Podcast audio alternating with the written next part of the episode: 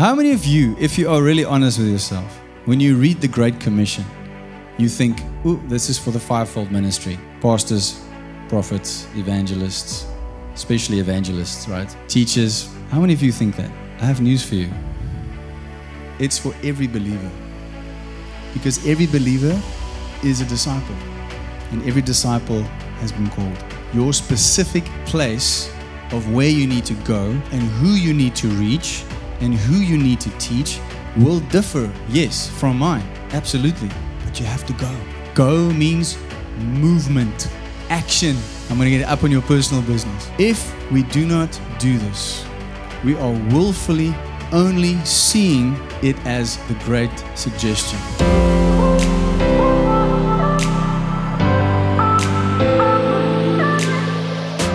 Welcome to the Love Key Church podcast, where we share our church's message of the week. My name is Heinz Winkler, and together with my wife, children, and our leadership team, we host Love Key Church here in Somerset West, online, and on this podcast. It is our mission to help you to encounter God, align with His purposes, reign in life, and help others to do the same. We trust that you will find this message empowering, encouraging, and inspiring please share it with your friends and family and write a review for us. And a huge thank you goes out to those who have already done so. May you be thoroughly blessed as you listen to this message. That was amazing. Who had a great time in God's presence? Come on. Yo, thank you, Jesus. I'm so blessed. I'm so blessed and so thankful that we get to do this. I, I just I stand in awe of God's goodness. I keep telling people the testimony that when God called me to plant a church, I gave him all the reasons and excuses why I should not plant a church. And when, when he answered all of those things and challenged me, um, I said, okay, I'm going to do it. But I will, I will rock up and be obedient. But Lord, you bring the people. And, and he's been doing that what, what we see here every week, what we see in our community is, is a miracle. And um, I just want to thank God and honor God and give Him all the glory. So thank you. Thank you for being part of this family. I, I know for some of you, it's in a way you're like taking a chance. Um, maybe some of you are still not sure if you should tell other people that you go to this weird little new church. Um, I don't know. But what I do know is God is in this. And it's a privilege to be part of it. And I hope you feel the same way. All right. So, the scripture I read for the worship was for a very specific reason. We are going to come back to the story of Palm Sunday. But I, I had the most interesting experience as, as I was preparing for today. I felt God give me a story. And I want to share that story with you. And I want you to listen intently. I want you to imagine you're at pre primary school and the teacher is about to tell you a story. And you come and sit on the carpet and you're like, I want to hear the story. It's one of those moments, all right? Story time. You ready for story time? All right.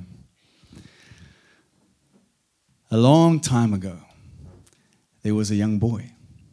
He was a peasant in a kingdom ruled by a great king. This peasant boy knew about the king and saw the castle a far way off. He could see that it was a busy and successful place with lots of knights and messengers going around from in and out the castle. He was impressed by it and wondered what it could be like on the inside of the castle walls. What did they eat? How did they live? What kind of music was playing in the king's courts? What this peasant boy did not know that behind those castle walls, the king was on a daily mission. You see, the king had a son, but his son was taken from him one night while he was still a baby. And ever since, the king has not stopped looking and waiting on his boy. Each morning, he wakes up with an expectation that today is the day that his son will return safely. And every night, as he closes his eyes, he thinks of his son and he hopes that he will come home soon. Back to the peasant boy in the streets. He's in the kingdom outside the walls. One day, the boy decided that he wanted to get a closer look at this magnificent castle. and all the comings and goings of the knights and the messengers. So he made his way through the city streets and came closer and closer to the castle gate. He waited for a horse and cart to return through the gate back to the castle, and just at the right time, he rolled underneath the cart and grabbed hold of the bottom of the cart and just prayed that no one will see him. And then he snuck into the castle and he was sneaking past the guards and all kinds of people moving hastily about. He had his eye on the horse stables. He wanted to see the majestic pedigree, kingly horses that he has always admired from afar, up close and personal. He eventually made his way into the stables, and there was there he was able to pause and see the pristine, clean stables and the perfectly groomed, purebred horses. Oh, he was in awe. Meanwhile, the peasant's boy's stepfather had noticed that he was gone and not busy doing the torturous chores he had given him to do. So he started tracking him. And he, he was, um, and he too was now inside the castle walls close to where the boy was. You see, part of the reason the boy was curious about the castle is that he had that he never felt truly at home with his stepdad. He had the strong sense that he belonged somewhere else doing something more significant with his life. He could do all the chores and do them well, but it never seemed to be good enough. And the next day, he just had to do them all over again. He longed for something he couldn't explain. But he was drawn to the castle. He didn't know why exactly, but he, he just had to go. The boy left the stables and made his way to the castle door of the nearest corridor that led to the king's courts. He stealthily snuck past more guards and finally stepped into the corridor. And he started down the corridor. As he was doing that, he heard voices in the distance. One voice in particular stood out from the rest. It has authority. It was authoritative and strong and clear, yet surprisingly gentle at the same time. But more than that, the voice sounded familiar to the boy, but he didn't know why. But he was drawn to it. He kept moving down the massive hallway toward the voice. But then he heard another voice, a stern, angry, whisper shout came from behind. He flung around only to see his stepfather sneak up on him in a, in a silent but quick way. He froze in a second. What should he do? Then things got worse. A guard came around the corner and spotted both of them and said, Halt, who goes there? He commanded. The boy flung around to the guard. His gaze was now desperately flinging back and forth from his stepdad to the guard. The, the dad said, This worthless peasant of a boy escaped and came here without permission. I'm simply here to take him back to where he belongs. The guard looked at the boy's appearance. Him and his clothes were dirty. He smelled bad and he seemed to be malnourished and tired. Is this true, lad? The guard asked the boy. It's true, sir, the boy said defeatedly. You worthless little ingrate, come here right now and I'll take you back to your chores. There's a great punishment waiting for you when you get home. Just then, the strong, gentle voice came into the conversation. What seems to be the problem here? asked the king. The guard brought the king up to speed the boy stood absolutely mesmerized at the king. That voice, he knows it. He, he just knows it. The boy dropped to his knees before the king. Tears welled up in his eyes. The guard stepped in and crushed his spear in front of the boy in an effort to shield the king should the boy try something. The king put his hand on the guard's shoulder as if to say, It's okay. The guard looked at the king and immediately stepped aside. The king knelt down before the boy and said, What is wrong, son? The question and hearing the word son just broke the dam of emotions inside the boy. He started sobbing uncontrollably. Ah, pathetic, snarled the stepdad. Let's just get out of here, you absolute waste of space. Quiet, the king said to the stepdad. Immediately, the stepdad stopped and shut up. The boy was amazed through his tears and turned to see the stepdad take a step back. In that moment, as the boy turned his head, the king noticed something on the boy's neck a birthmark. The king asked the boy, May I see your neck? Of course, the boy answered. The king came even closer and pulled down the collar. Then he gasped loudly.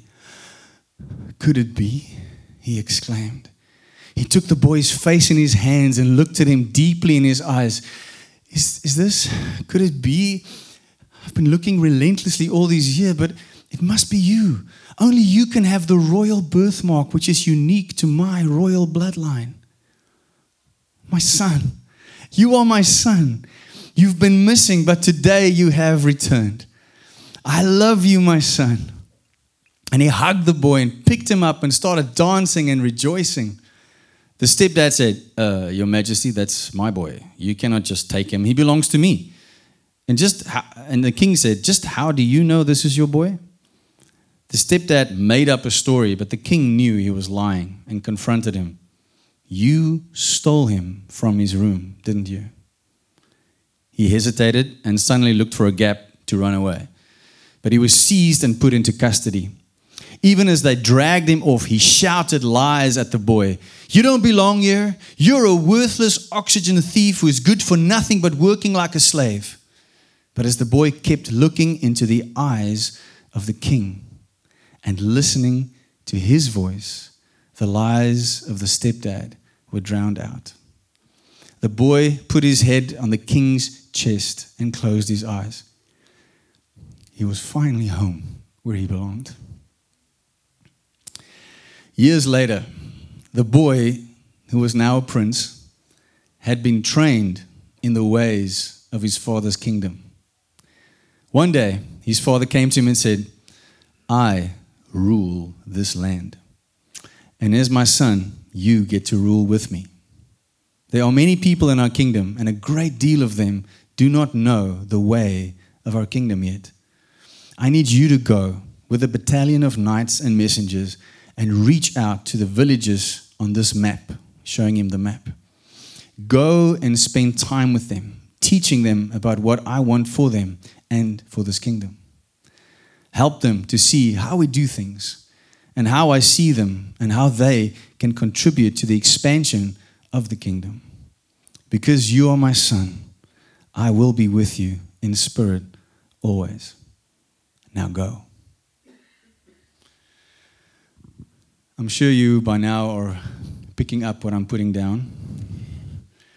But I hope this story helped you to understand your own salvation better and also the call on your life. I want to remind you of the series scripture that we've been busy with, Matthew 28, from verse 18 to 20. It says, And Jesus came and spoke to them, saying, All authority has been given to me in heaven and on earth. Go, therefore, and make disciples of all nations, baptizing them in the name of the Father and the Son and of the Holy Spirit, teaching them to observe all things that I have commanded you. And lo, I am with you always, even to the end of the age. Amen. Jesus said four main things go to the nations that is reaching others. Make disciples of them, baptize them, and teach them what I've commanded you. The message title for today is Reach Others, Teach Others. Reach others, teach others. That is what we've been called to do. Jesus told his disciples to go and make other disciples. He wanted them to multiply what he had put in them what he had invested in them. In order to do that, they needed to reach others in order to share who Jesus was and what he had done. This will lead the people they reach to a place of repentance and salvation. Do you understand that? So, before we teach people what Jesus taught, we need to first introduce them to Jesus. Okay? Then we baptize them when they get saved, and then we teach them what Jesus had commanded. You cannot teach them if you haven't first reached them. And how do we reach them? I've got six ideas here of how we can practically reach people. Number one, love. This is an obvious one, but it's probably the most difficult one. Do we really love other people enough that we will tell them the good news about Jesus? And then we need to ask ourselves do I really believe it's good news? Secondly, prayer. Prayer is powerful.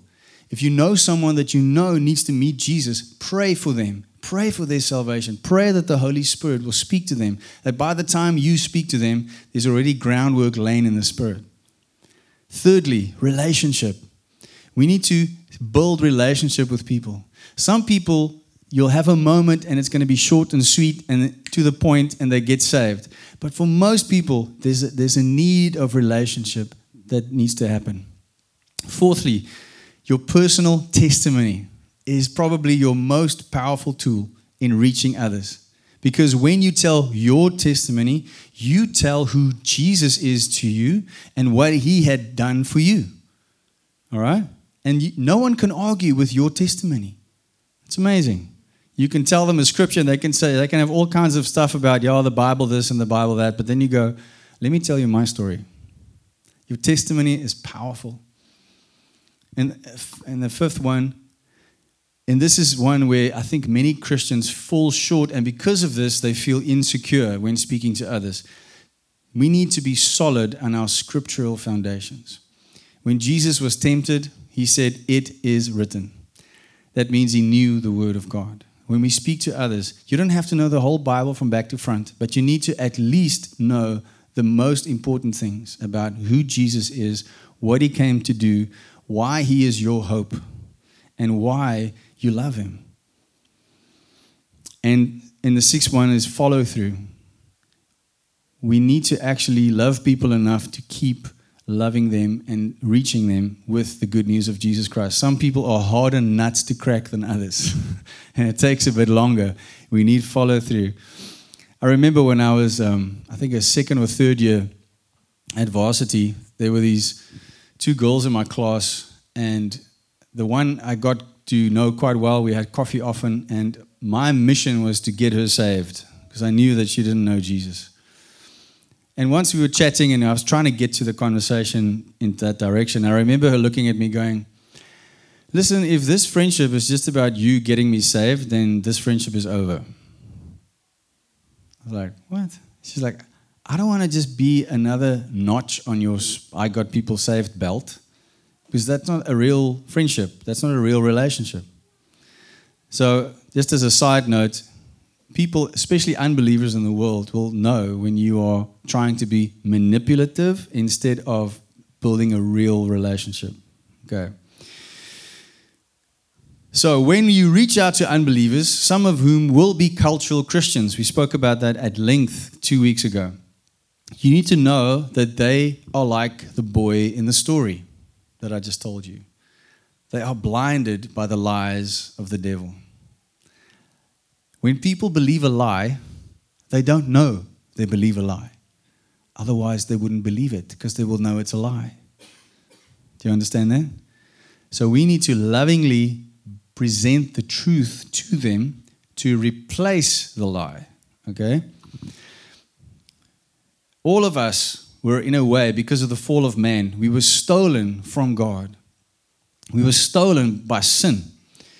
But everyone, every human being on this planet, deep down knows that they need, there is something else. Deep down, they have that God shaped hole.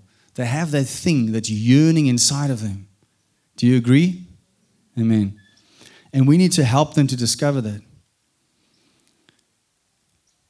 They know that deep down, what they are experiencing cannot be all of it but they keep numbing their spirit with lies and drowning their spirit's yearning for the truth. They will keep doing that.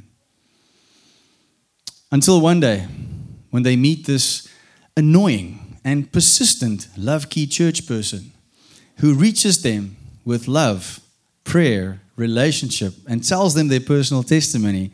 They, they, and they know the word of God and they are relentless in following through. Until that day, then everything changes. Amen, church? now, once they've been reached and they make a decision for Christ, you can encourage them to be baptized and explain to them what that means and why it's necessary. And once they are baptized, you invite them to church if you haven't already. And you make sure that they join a connect group. This gets very awkward when you are not part of a connect group. Wink, wink, nudge, nudge. Once they are baptized, oh, sorry, I said that already. Um, okay, now let us look at Paul's version of the Great Commission to Timothy. So in 2 Timothy 2, verse 1 to 4, Paul is speaking to Timothy. He says, You therefore, my son, he's, talk, he's seeing himself as his spiritual father, be strong in the grace that is in Jesus Christ. And the things that you have heard from me, your spiritual dad, teaching you, discipling you, um, you need to, and the things that you have heard from me among many witnesses, commit these, the things I've taught you, to faithful men who will be able to teach others also. So you've got Paul teaching Timothy, Timothy teaching faithful men, faithful men teaching others. You see that? And then it goes on to say, You therefore must endure hardship as a good soldier of Jesus Christ. Gee, thanks, Paul. Can you imagine being Timothy reading this? He's like, Thanks for the instruction, but I don't like that second part. no one engaged in warfare entangles himself with the affairs of life, that he may please him who enlisted him as a soldier. This is real. We need to be aware of the fact that when we do this, it will come against everything in you that wants what the flesh wants. It'll come against your comfort, your convenience, all those things. Now, we know, if, well, hopefully you know, that from the book of Acts, before Saul became Paul, he was persecuting Christians. And then Jesus himself reached out to Paul on the road to Damascus. Paul had an encounter with Jesus and he became born again and started following Christ and his ways. Now he's a disciple of Jesus. He taught Timothy how to lead and how to teach others. And then he instructs Timothy to commit what he had heard from Paul to faithful men who will be able to teach others also. We see these four generations. Uh, in the notes, I wrote three. It's four Paul, Timothy, faithful men, others. Four generations or four layers of leaders, actually, disciples. Now, I want you to note if you look at this, Christianity in its right form is actually the ultimate version of paying it forward. You guys know that movie, Pay It Forward? The principle of paying it forward. Someone gave you something that blessed you and helped you. Now, when you're at a certain place, you pay it forward. You give what you've received to the next one. That's what Christianity is in a way. Maybe it's a bit oversimplified, but it's, that's the point. We pay forward what Jesus did for us. What Jesus did for me on the cross, saving me from eternal death, the wages of sin, others need to be reached so that they can hear it and also be set free. Let us all choose today to say, I will pay it forward. What Jesus did for me, I will pay it forward. And it's interesting if we think of this phrase, paying it forward, because there will be a cost. Paying means there's a cost. And but that's the only way we can really lead others. And that is what Jesus has called us to do. Okay, now that all of that brings me to the fact that today is called Palm Sunday. Most of the Bibles refer, the heading in the scripture piece says triumphal entry. On the church calendar, it's called Palm Sunday. Why? I think it's because Leafy Tree Sunday or Tree Branch Sunday didn't sound so good. It's a little Bible humor, okay? I thought it would land better. I was actually reading the Gospels and I, I, thought, why is it called Palm Sunday? And I saw, okay, in one of them, it talks about palm tree branches. So that's how they got it. The other says leafy tree or just branches. Anyway, so Jesus' entry into Jerusalem is referred to as a triumphal entry because for a brief moment, and after what happened with them when he raised Lazarus, Jesus raised Lazarus from the dead, and now there's this crowd following him all the way from Jericho. There's this, it speaks in all these gospels about a very great magnitude of people. I did some research. I wanted to know how many people is a great magnitude according to the Bible. I couldn't get a number. But let's say it's when like people when he when Jesus fed the 5000. Let's say it's at least the, and that said 5000 men. So it's 5000 men who let's say half of them had wives. So that's 12,500 people. Let's say all of them had two children. A, it gets to a lot of people. So math is not my strong point. The point is, I want you to imagine at least 10,000 people walking behind and in front of Jesus in this scene, okay?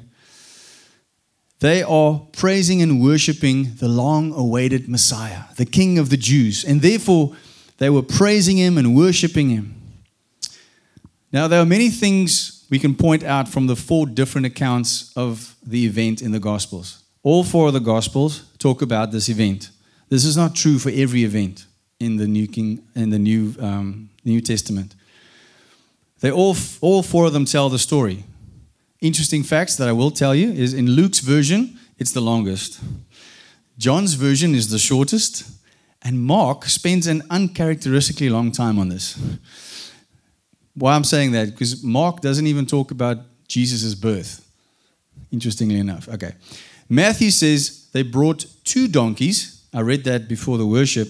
They talked about they brought the colt and the donkey, and they, it actually, when you read the context, it says they brought both donkeys and put Jesus on both of them.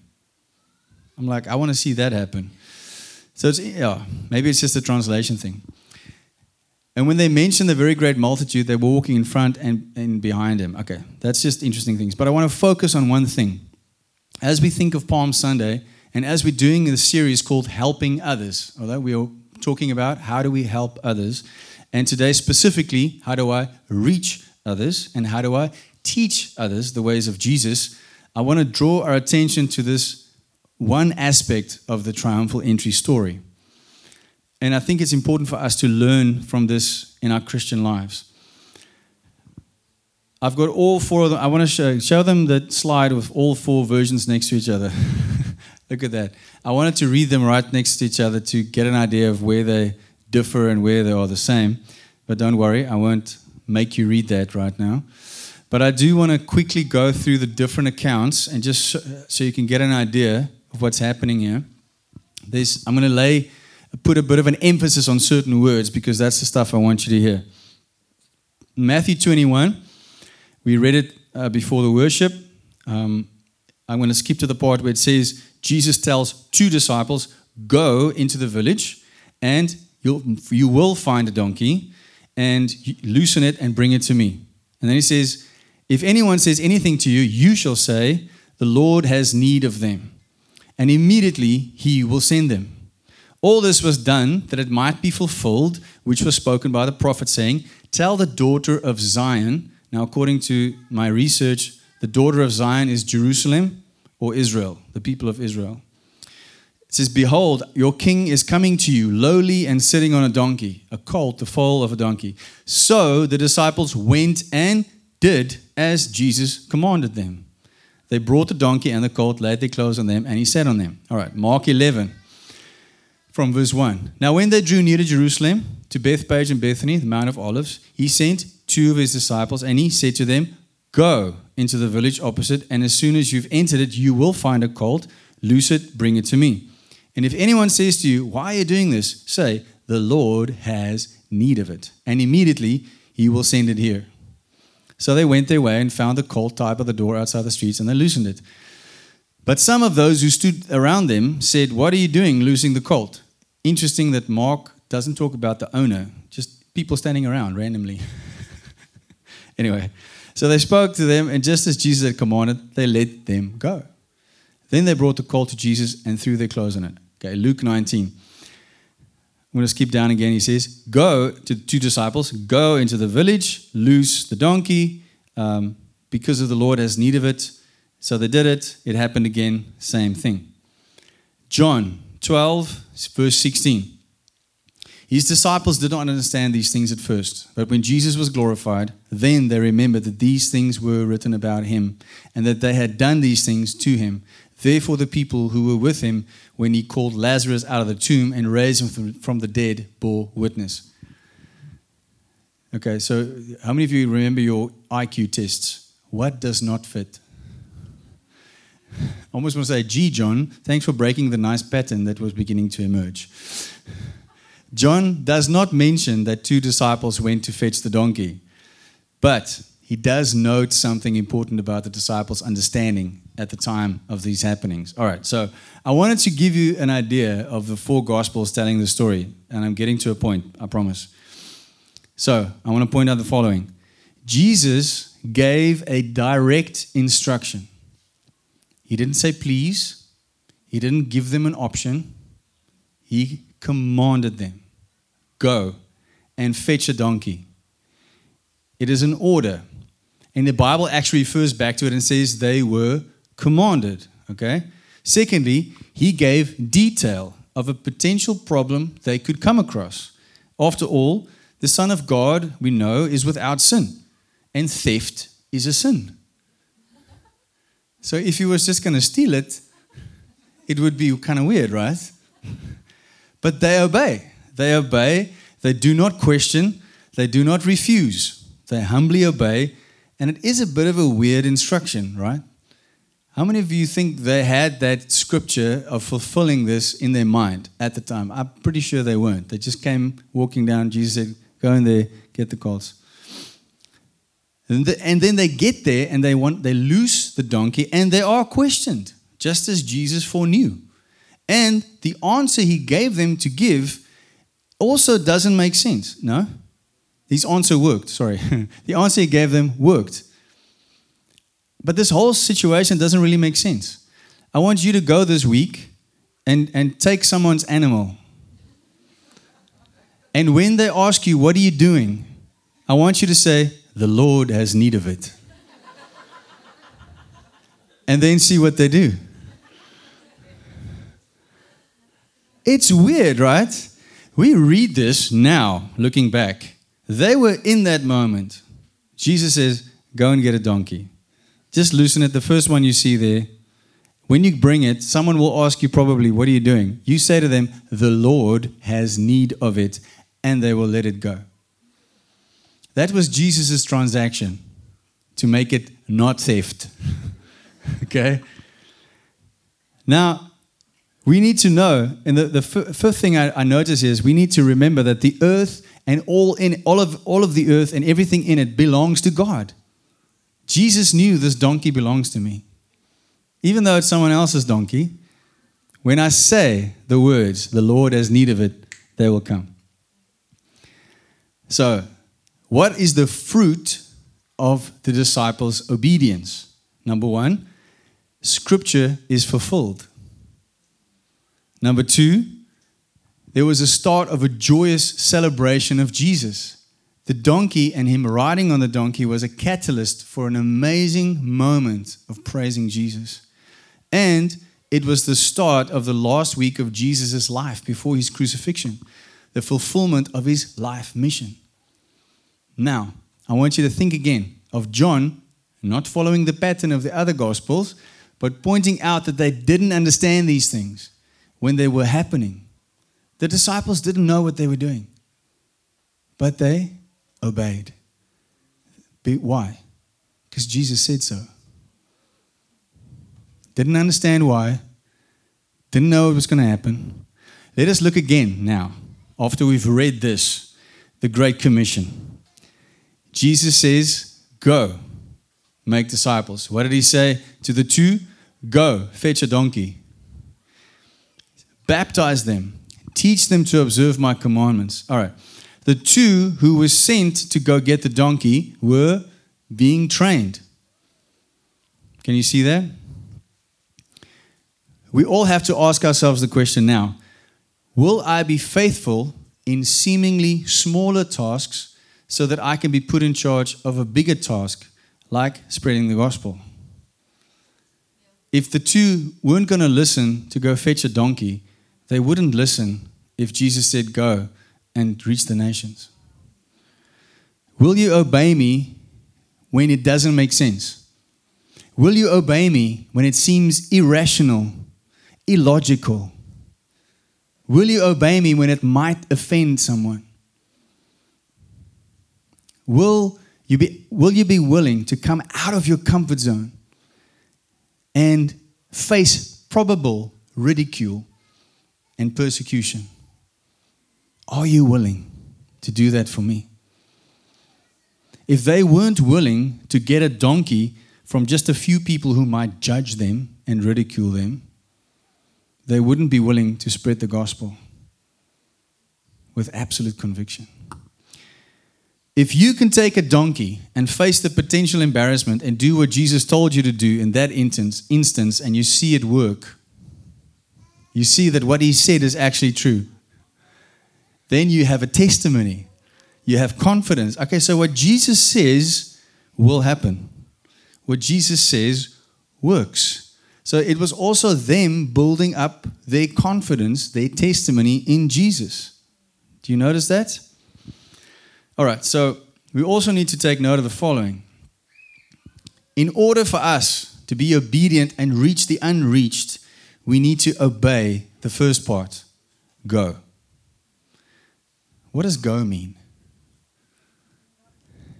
When someone says to you, go, vámonos, move, it involves faith filled, prayer driven action and some kind of movement. If you are here and, and someone says go and you stay here, you are not going. Do you agree? All right? You are laughing, but that's what the average Christian is doing. Jesus said, Go. And we go, Oh, that's nice. Glory, hallelujah. Amen. I will go. I will go. I will pray.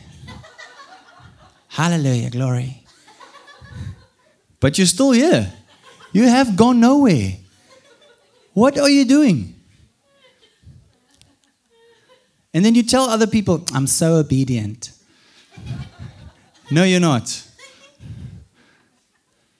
How many of you, if you are really honest with yourself, when you read the Great Commission, you think, ooh, this is for the fivefold ministry? Pastors, prophets, evangelists, especially evangelists, right? Teachers. How many of you think that? I have news for you. It's for every believer. Because every believer is a disciple, and every disciple has been called. Your specific place of where you need to go and, how, and who you need to reach and who you need to teach will differ, yes, from mine. Absolutely. But you have to go. So, this first one is very important. Go means movement, action. All right? In order to tell them who Jesus is, you actually need to know who he is. Amazing. Have you ever tried to tell someone about a person that you don't know? You remember that time? I want to tell you about this guy I don't know. What are you going to do? You, you, won't, you will have minimal facts. You'll probably be wrong. To tell them who Jesus is and what he did, you have to actually know him and know what he has done. All right? In the third place, you need to be keen to and able to baptize people. He says, Go, make disciple, disciples, baptize them, and teach them. You can say, So some of you will baptize some of the people. No. And I want you to know that there's no qualification needed other than you are saved, you love Jesus, and you want to reach people for his kingdom. And when you have, you baptize them. I will teach you how and tell you what to say. Absolutely, I'll do that. It's part of my job. But I want you to know that you can baptize people, all right?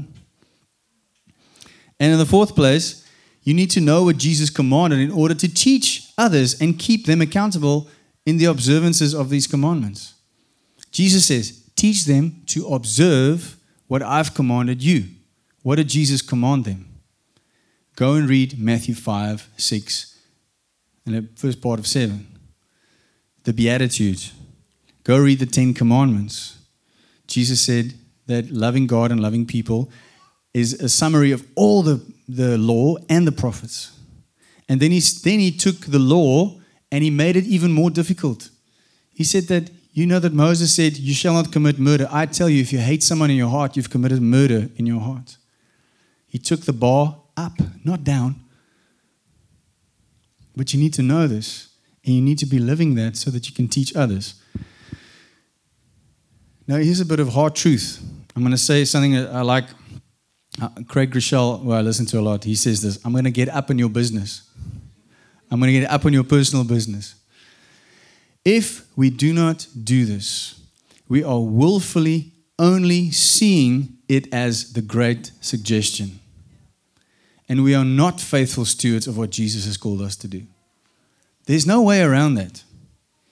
If you heard go and you are staying, you are disobedient. I know that's harsh. We this week we are in, in the Sons of God group we are doing a book called Multiply, and speaks of the stewards in the parable of the talents, in how the one got five, the one got two, and the one got one, and that the only prerequisite that God has for what He has given is that what you've been given will be multiplied. The direct definition of being faithful is multiplying what you've been given. Multiplying what you've been given. If we don't, if we are not faithful what God has given us, which is a command to go, we cannot multiply. People of the world is lost. How many of you know that? And many cultural Christians are lost with them and they don't know it. Do you know that the stats in our nation show that 84% of people are Christian? 84. 84%. If you ask them, yes, I'm a Christian. If that's true, we have a serious problem because this nation does not look like a Christian nation. What is the problem? I believe one of the big problems is that people have a misconception of what it means to be a follower of Jesus Christ. And it starts with true repentance, true salvation, and with being obedient to the Word of God. If you are born again, you are dead to yourself and you, your old sinful nature. So you cannot really be embarrassed or uncomfortable or inconvenienced. Good news, right? Okay, I'm going to say that again. If you are really saved, you are dead. You have died. So you cannot be embarrassed. You cannot be uncomfortable. And you cannot be inconvenienced. If you are, then a part of you has not died yet to Christ. Do you, do you understand that? If you speak to someone about Jesus and you're like, yeah, you know, um, Jesus loves me and Jesus loves you, and it looks like you don't even believe it. And this is not a personality thing, because your personality also died with Jesus. It's still an important factor, but it's not the only factor. I'm not saying all the introverts, I'm not judging you. I'm saying that when the Holy Spirit is in you, He will bring the words, He will bring the conviction, He will bring the power when you speak about Jesus. It's like a lot of performance I know performers I know. Off stage, they're this quiet, you know, uh, like this. But when they get on stage, like, ah, come on, I own this place. Blah. And it's it's almost the same way. Yeah, you know, be an introvert in your normal day to day. But when you talk about the things of the kingdom, there's an authority that comes over you. Amen? And people can sense that. You can speak quietly, but with authority when the Holy Spirit is upon you and you share with someone. Come on, people. When you do feel those things, like I said, it's just your body and soul trying to get out of it. Let the Spirit of God lead your spirit to do what you've been called to do. Amen? Does that make sense? All right. Let us stand and let us reflect and respond about this word. Baby, donkey. Please rise and let us focus on Jesus. I'm actually really surprised that it's only 10 past 11, but I'm grateful. I know you, some of you are grateful. Everyone with lunch plans. Okay. Let's take this last few minutes and just be serious about Jesus. If if you are standing here today and you say, "Yes, I'm a Christian. I love Jesus." Let us take a serious pause and and say, "Okay, what does that mean? And what does that look like in my life on a daily basis?" Do people notice that I'm different because I love Jesus? When I speak, does what's coming out of my mouth line up with the Word of God or does it line up with the world? Does the way I speak to people, love people, does it line up with the Word? Do they feel the love of God when I speak? And do I wake up not just to do a job and earn a salary, but do I wake up to serve the kingdom of God and to do everything I do as if unto the Lord? And do I get excited about the opportunity today to maybe speak to at least one person about Jesus? Reaching out to tell them who Jesus is, what he has done, so I can lead them to Christ, baptize them, and then teach them, them what Jesus commanded. That is the ultimate version of paying it forward. That's the ultimate version of helping others, introducing them to their Savior. Amen. So please, let's close our eyes. Let's extend our faith. I'm going to trust the Holy Spirit to come and do a work in each and every one of us. Holy Spirit, we know that you are here, and we know that each one of us that have given our lives to you, we are a temple of you. We get to host the Holy Ghost. Thank you.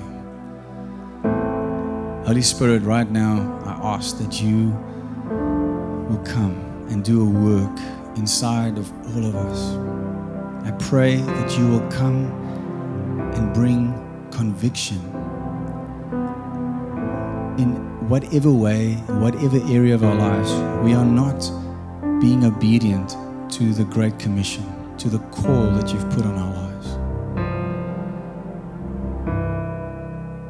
And I want to ask that you will come and empower us, help us to understand what it means to truly be dead to ourself, to our flesh, to our selfish desires, and to just have to be single mindedly focused on bringing the kingdom wherever we go.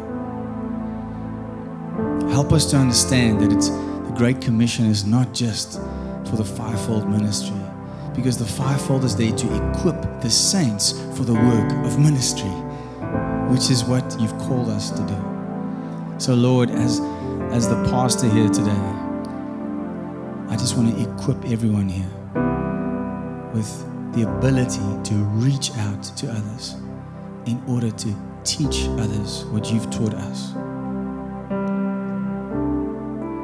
With, with everybody's eyes closed, just focusing on Jesus. If you're here today and, and you realize, man, I have, I have not moved, I have not gone where Jesus has told me to go. And you just have that sense of like, shucks, man, I love Jesus, can do more. I can be more faithful. Maybe even you realize, man, I've been disobedient. If that's you today, just raise up your hand in a way to say, I repent of this. I'm going to change it. Thank you, Jesus. Thank you for those hands. Thank you for those hands. Thank you, Father. Thank you, Father. Thank you, Father. All right. It's not to make us feel condemned or bad, it's to move us to live out what we've been called to do. If there's anyone here today that has not given their life to Jesus, or that maybe realized, man, I thought I was a Christian, I thought I was born again, but I realize I need to be born again, I need to be baptized. If that's you, just put up your hand as well. Anyone that needs to come to Christ today. All right. Anyone online, let us know. Thank you, Jesus. All right. Let us pray. Let us all pray this together. Lord Jesus, we love you. We want to be obedient to what you've called us to do. Holy Spirit, empower us, strengthen us to fulfill the Great Commission.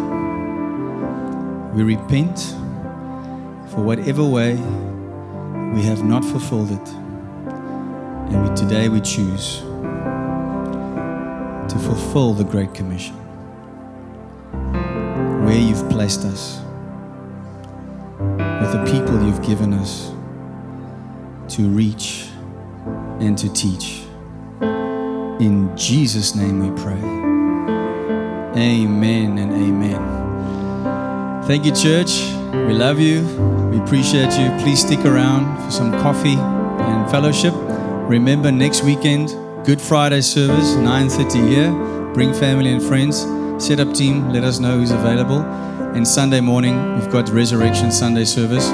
Remember, please, to get tickets for the real conference for men and the marriage seminar. We love you. God bless you. Have a great Sunday. Bye.